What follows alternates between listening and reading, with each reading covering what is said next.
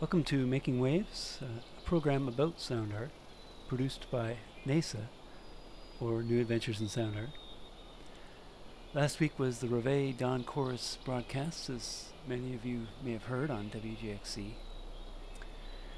For this month's edition of Making Waves, we have an interview with two of the founding members of the Reveille team, Maria Papadaki and Grant Smith. They're transmission and sound artists based in the UK, where they have been hosting for the past five years sound camp gatherings during Reveille at Stave Hill Ecological Park in London. Sound camps happen during the Dawn Chorus weekend, which is usually the first weekend of May, and they give voice on the internet to daybreak soundscapes happening all over the world.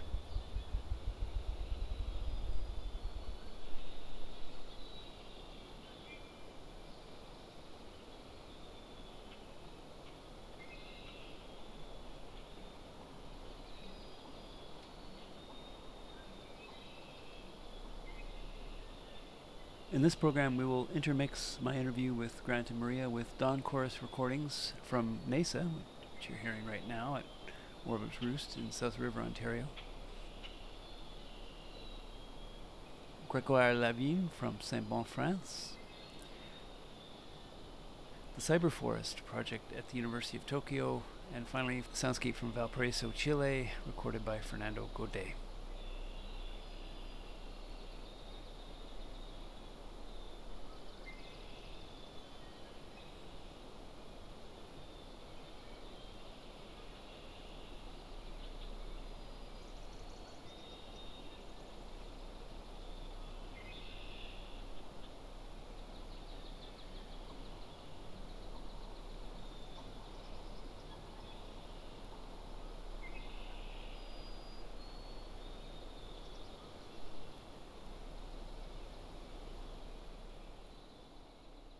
And Maria, maybe you can introduce yourselves and uh, the kind of work you do in general, and um, and how you came about being interested in soundscape recording and streaming. Well, I have a background in literature to begin with, which is probably, in theory, quite remote from the activity of field recording. But uh, I did take a turn at some point in my life uh, where I was I became more interested in the sound of language and speech, uh, the music behind it, which uh, gradually led me uh, to an interest in sound in general. During my three years in the UK after moving to the UK from, from Greece, I started recording uh, all the environments that I encountered and the everyday sounds. And that's how it all started, really, for me. Um, I started to use uh, all these recordings in my music making. Later on, um, i was also interested in um, live audio streaming. So around 2006, 2007, I started doing my first experiments with a very different different type of technology back then, um, a 3G, a USB stick, Wi-Fi stick, and a old computer and a pair of binaural microphones, I started doing live uh, field recording, live sound walks, which I was streamed in different contexts. And this is really what brought me in contact with Grant many years later.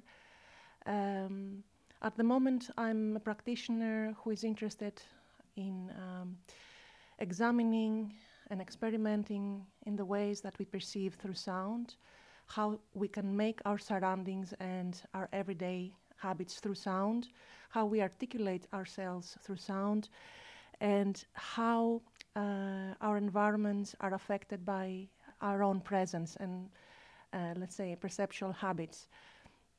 I'm also interested in uh, helping other people uh, becoming aware of their inherent, let's say, capacities through sound, that you don't really necessarily need to be super trained to listen properly, but that we all have, you know, a basic sensibility towards sound, and this is what really interests me at the moment. Um, either that in the form of public events and workshops or performances, or even music at some point in other uh, instances. Um, this is my, one of my main interests at the moment, um, and I do try to um, develop that and explore that in different forms and formats of presentation and articulation. Mm, very nice. Uh, maybe over to you, Grant.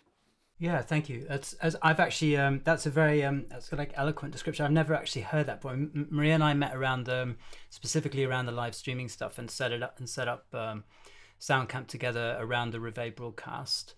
Um, and uh, as it happens, uh, I, I, also came to sound uh, from a kind of text-based practice uh, as a writer, and I, I still write. And um, I have a kind of long-term documentary, uh, kind of uh, time-based recording practice at selfnoise.net.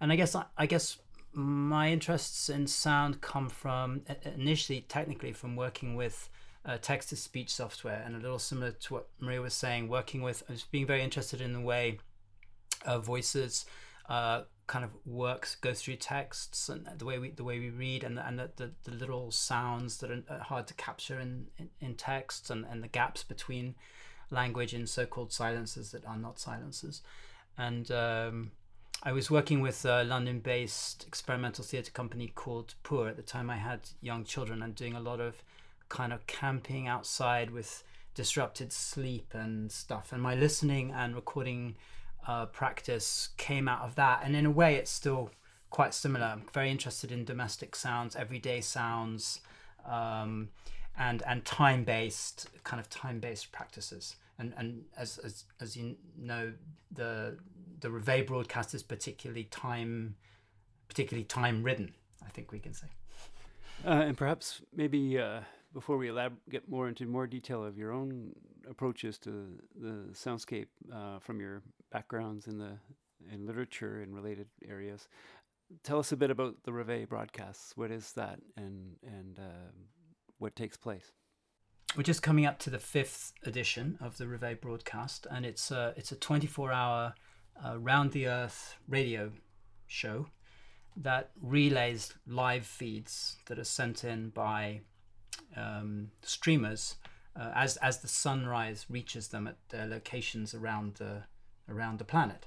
So uh, Maria and I set up a, a pop-up radio station at Stavehill Ecological Park in London, which is right near the Greenwich Meridian at zero Universal Time Coordinated, and uh, starting at 5 a.m. on on a, a Saturday morning, we, we we follow we follow the sunrise or the daybreak west uh, as the Earth turns towards the sun, and uh, and and pick up a series of, of real time audio feeds, and basically just put them end to end to form a a 24 hour loop, uh, and that coincides with International Dawn Chorus Day, which is uh, a project that preceded ours and is just a kind of a, a, a opportunity to mark uh, the dawn chorus as a terrestrial phenomenon. I think. Yeah, and it would be interesting also to add that um, this is well, there is a, a crowdsourcing of, of resources and live streams, uh, including uh, you know special commissions. Every year we contact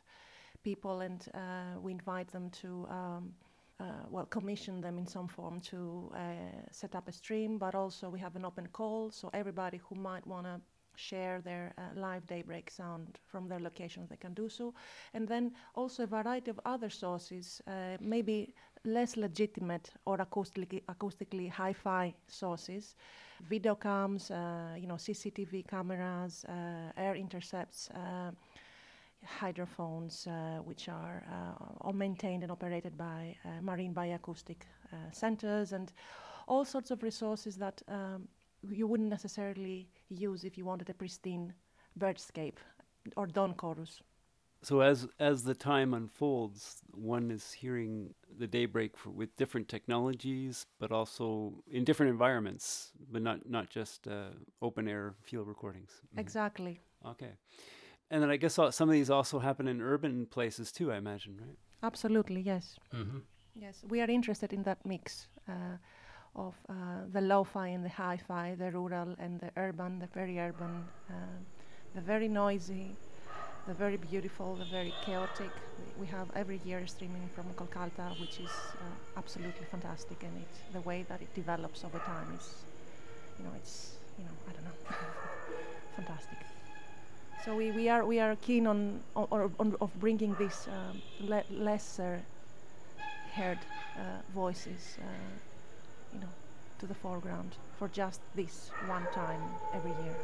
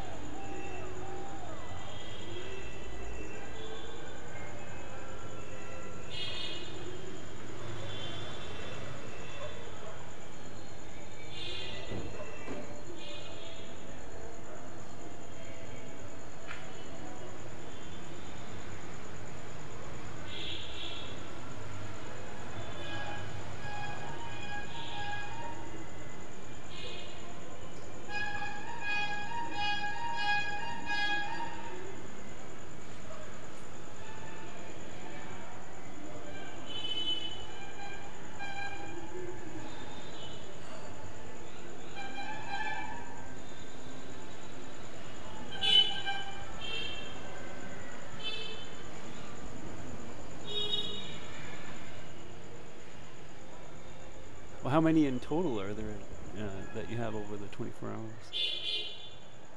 Well, I can I can tell you because I've just we've just been uh, trying to finalize the the playlist, which is uh, logistically always quite tricky to do. And I guess with I guess we're dealing with now some something between 100 and 200 streams, uh, but I would say that's kind of a long list. And then as as we actually go through the broadcast, we we listen out a little bit ahead of what's coming up, and we we try to make um, we well we try to find streams that are stable and that are uh, maybe uh, interesting to listen to and so forth. So eventually we make a choice that generally comes down to something in the zone of sort of 60 streams. Uh, we yeah. normally, yeah, I would say pretty much each each year. Some of which are are recurring and have become almost uh, motifs in the in the, in the broadcast, and then every year there are new and surprising sounds from new places and and so forth that we no no one's no one's heard before. And and are these places identified over over the air? Yes, we try to announce uh, uh, some of the details um, of the location uh, and the people who are running the streams as much as we can. Yeah.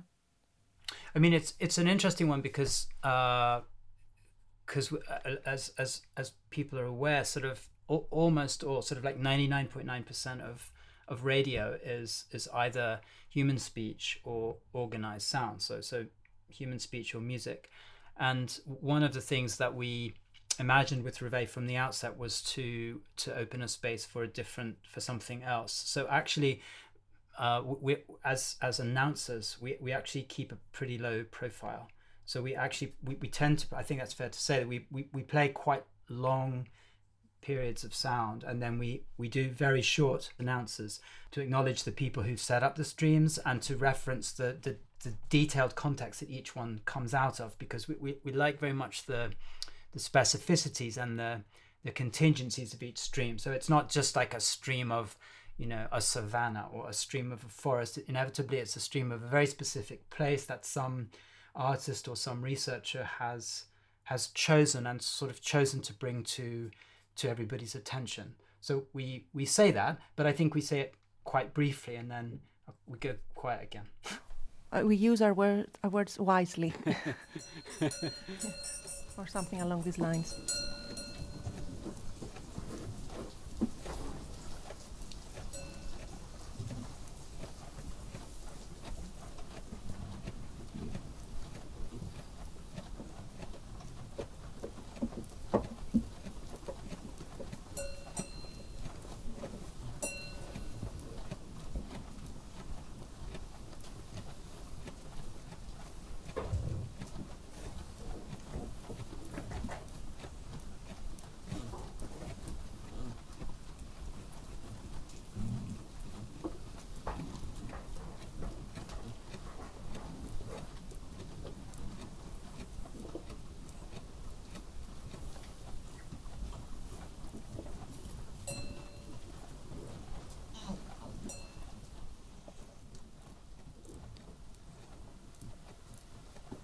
Listening to a stream from Sainte-Baume, Bois, by Grégoire Lauvin on the Locus Sonus Network. This is a solar powered stream from the mountains above Aix-en-Provence.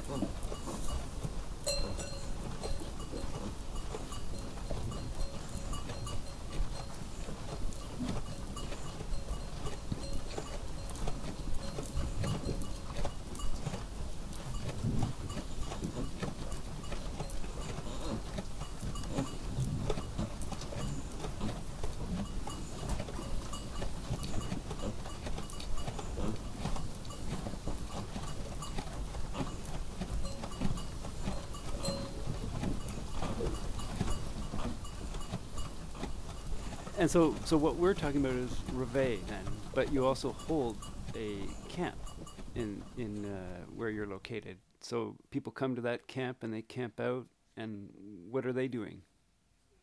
Well, every year we curate a series of activities. The whole idea is that we open up the space uh, for people to listen to and um, perhaps to revisit what I said earlier, to to be uh, surprised and amazed by how good listeners they are, or to learn new things and and you know to spend their time uh, exploring the site, learning about the site, but also learning about their themselves through sound.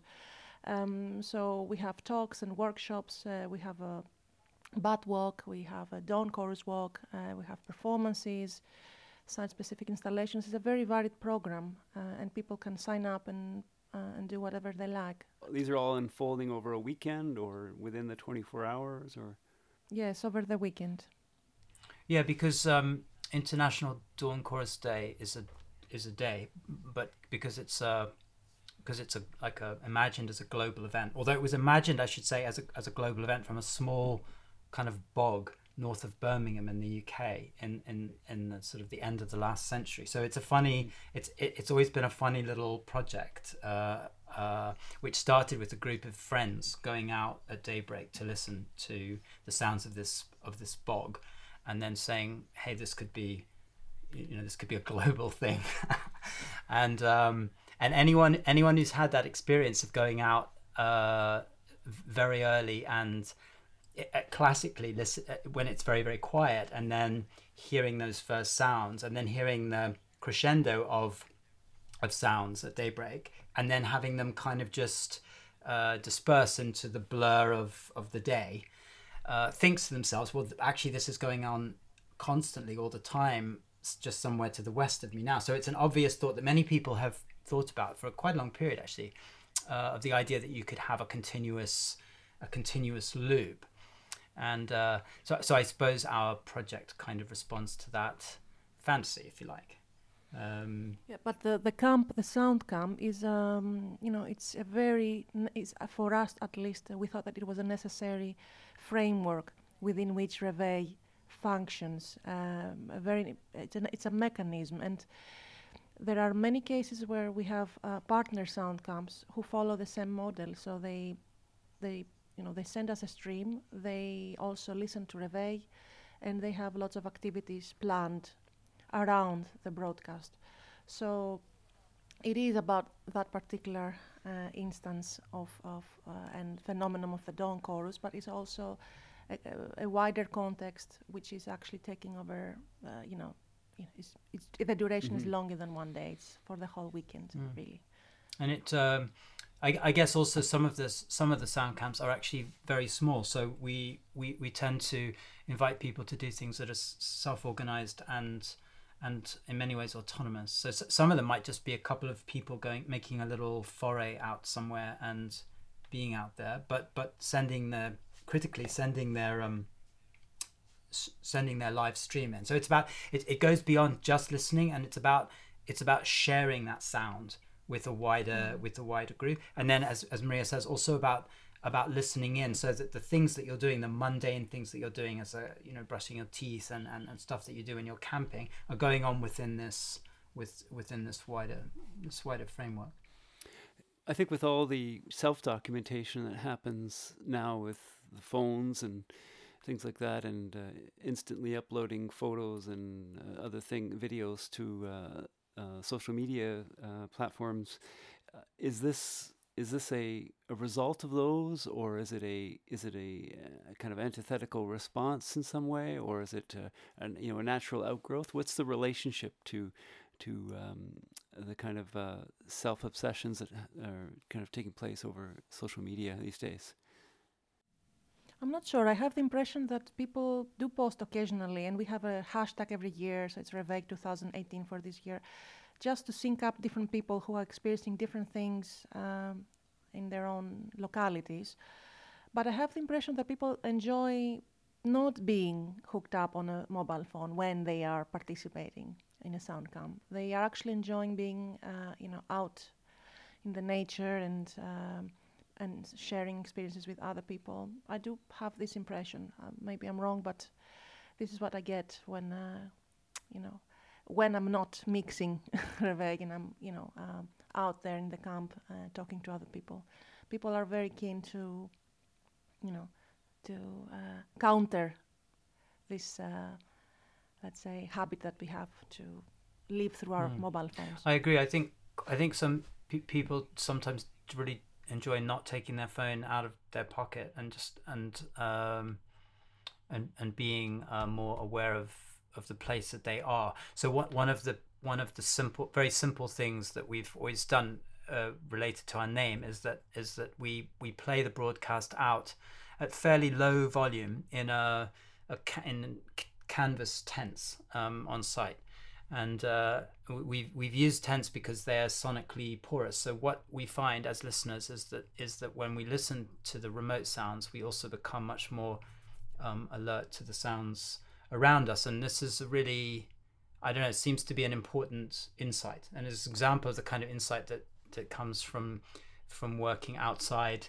conventional gallery spaces and and and so forth. So we we work at this at this uh, ecology park in the centre of London, which uh, itself has an interesting history as a response to the collapse of the dockland economy in the centre of London in in the 1970s, and and is a sort of co-produced little hotspot of biodiversity right in the centre of the city. So a sort of scruffy place, and at the same time a very aspirational and and uh, quite significant place in the history of urban ecology.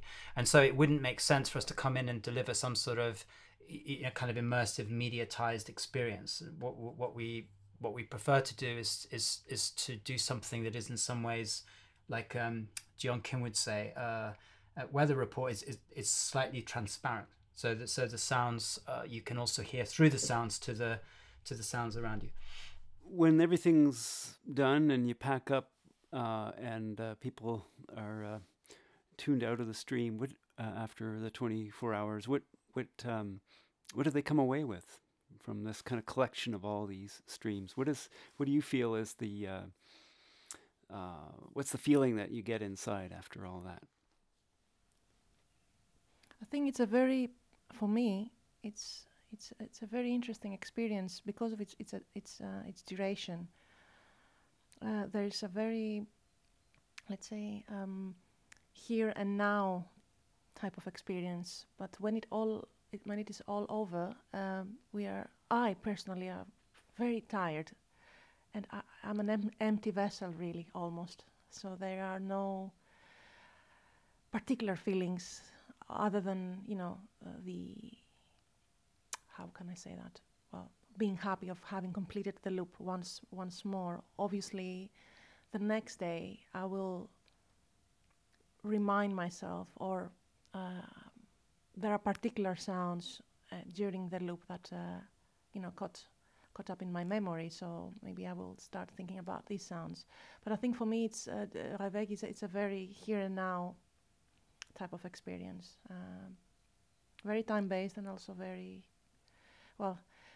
This is a kind of a paradox, but uh, yes, it is about uh, focusing on what's happening at the moment rather than, you know, um, there's not simply no energy after that to be very sentimental and emotional. About yeah I, I mean i i, sh- I share the, those feelings because um, also being involved in doing the broadcast as a as a long as a long thing and it is this sort of endurance part to that and we uh, i think it's probably maybe slightly comic from the outside to just hear our voices becoming increasingly um, kind of exhausted.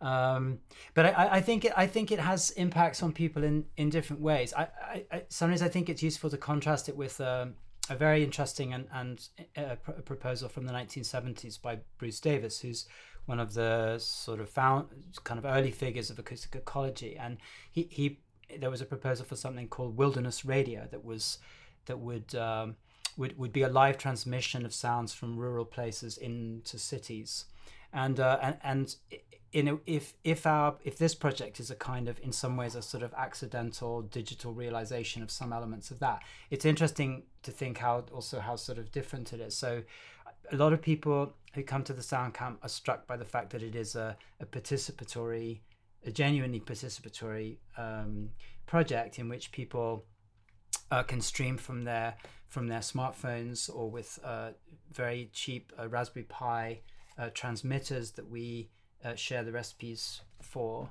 uh, with. Uh, we're quite keen on using uh, DIY audio equipment and soldering up your own microphones with the famous, you know, Primo EM172 capsules and stuff. So I think people are quite interested in that blurring and maybe even collapsing of the boundaries between sort of official artists, technicians, and and and audience. Uh, which is which is nice. And another thing that uh, strikes me uh, is is the way is the way there's a kind of swapping of sounds from from point to point in a kind of mesh like way, rather than uh, sort of just I don't know sharing very attractive sounds of of of kind of wilderness or something with with. Uh, with urban areas, so there's a sort of opening to exchanges uh, in ways that I think Um, ex- exa- exactly. It's uh, about the dialogue between uh, these very varied, legitimate, mm. legitimate and non-legitimate uh, sources. But um, you know, Bruce Davis also talks about the cleansing and you know, bring the hi-fi sounds in in the lo-fi environments. As I said also in the beginning, we are kind of moving away from this idea in the sense that we actually want you to listen to all the sounds that are surrounding us and, and see you know what's happening between them you know when when these things coexist one after the other what uh, how can you listen what what can you take away from from that experience. And it and each experience is very very different.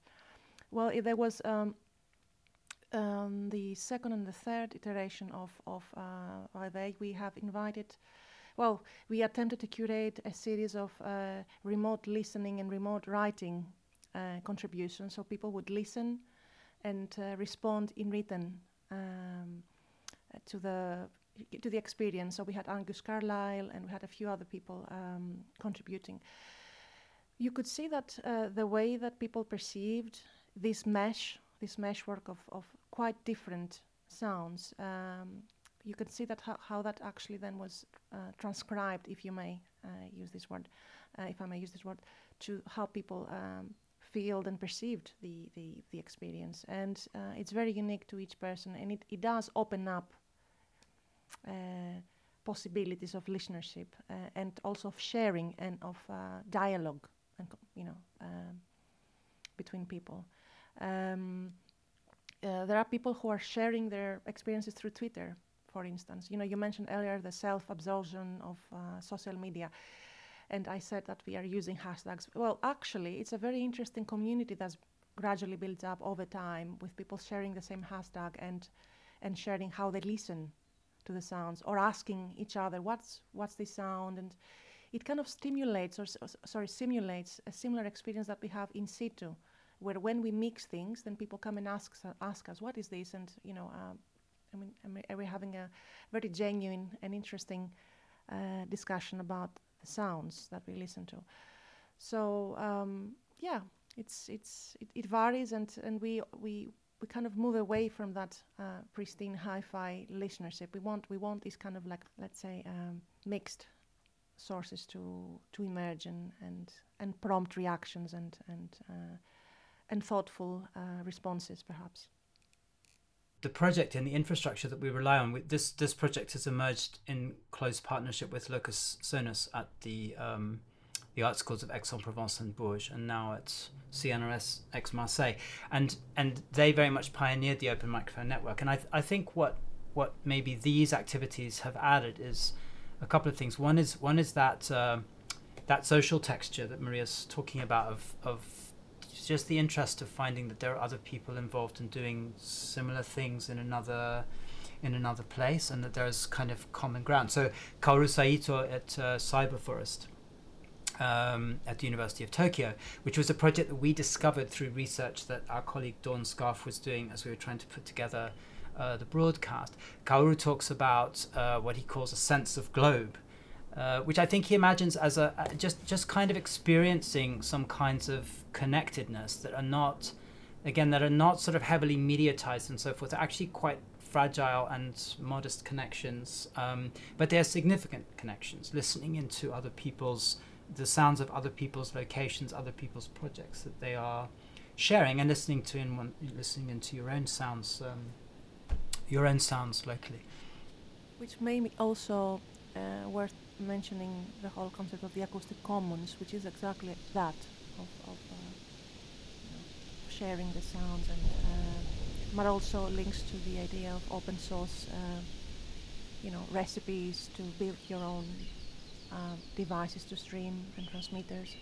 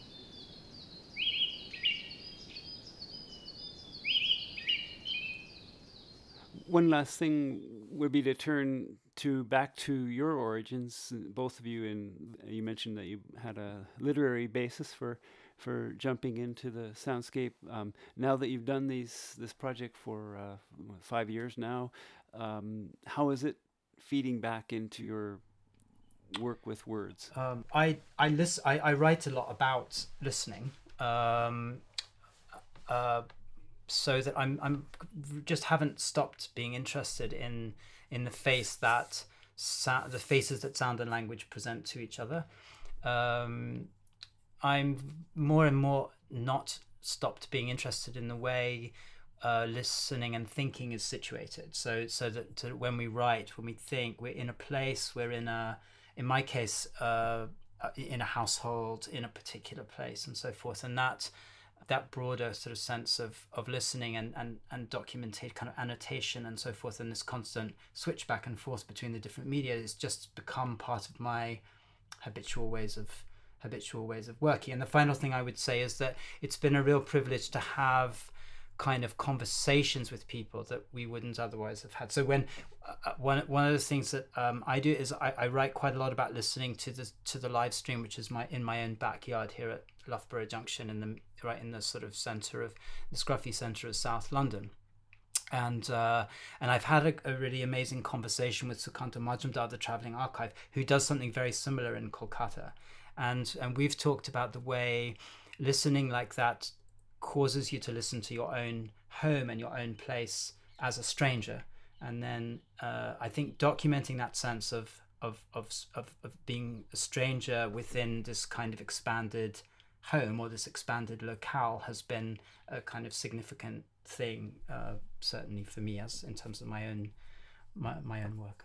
For me in, in a very very similar manner um, you know, this is kind of back and forth uh, cross fertilization between sound and text. Uh, uh, well, I do also write about listening and sound, uh, but also I do still use text and writing in my performances, in my interactions with the environment. Um, um, I, I, find it a very useful means for prompting and opening up interactions uh, of sharing, uh, other layers, temporal and textual layers, uh, especially when using it in combination with a live stream. So when I'm doing a live sound walk um, and I'm also uh, writing a text score that complements the or works together with the the, the sound walk, that is uh, for me a way of testing boundaries and of um, uh, you know prompting different ways of listening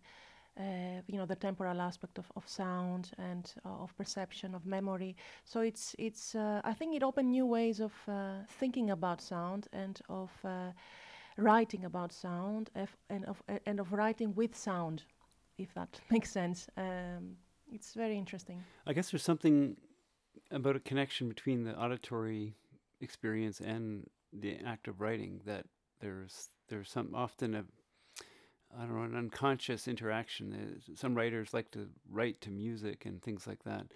I guess there's there's a different connection than there would be with the visual phenomena. I guess.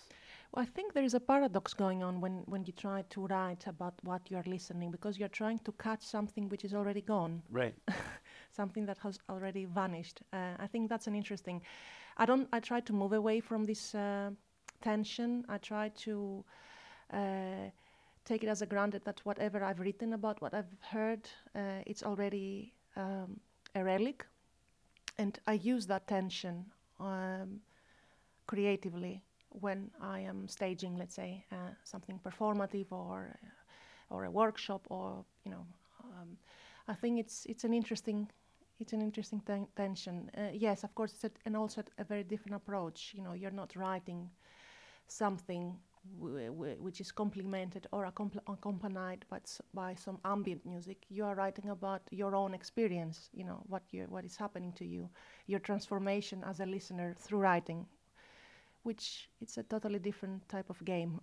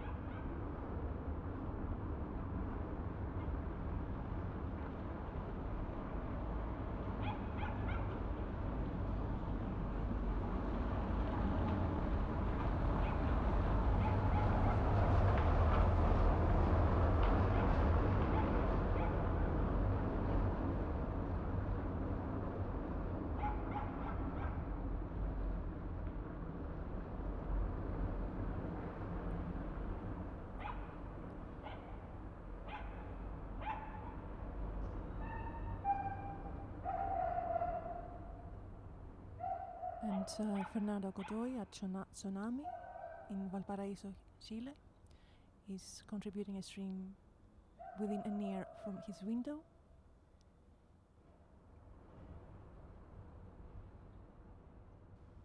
You're listening to Making Waves on WGXC, a monthly program on sound art, produced by New Adventures in Sound Art, based in South River, Ontario, Canada. In this program, we've featured the voices of Maria Papadomanolaki and Grant Smith in conversation with Darren Copeland. Grant and Maria are with the Reveille Sound Camp project, which you can uh, learn more about at soundcamp.org and uh, mark it on your calendar for next year. Uh, the beginning of May is Dawn Chorus Weekend, and uh, you too can contribute your soundscape following their very simple guidelines.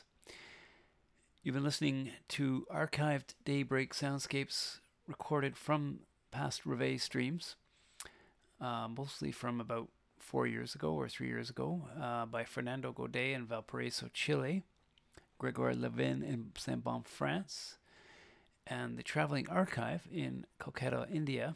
And in addition to that, I grabbed uh, sound from last weekend from the Chichibu Forest, recorded by and streamed, live streamed, I should say, and recorded by the University of Tokyo's Cyber Forest project, which is an ongoing stream from that and other locations in Japan. To conclude the program, I wanted to leave you with a soundscape that was uh, recorded uh, the following day, um, or at the end of the kind of dawn chorus weekend.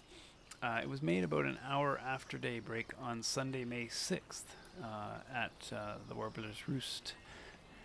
Um, this recording is uh, best experienced on headphones, so if you can grab them, do so. Uh, soundscape was recorded with uh, a group of uh, workshop participants who that weekend learned about soundscape recording. About 10 of them were spread out around the Warbler's Roost property, which is about 11 acre rural lot. Together, they made a synchronized recording from each of their locations, capturing the soundscape as it unfolded. And then these 10 recordings were mixed together using ambisonic decoding to give you a, a kind of 360 degree spatial impression of Warbler's Roost at 6 a.m. approximately in South River, Ontario, Canada.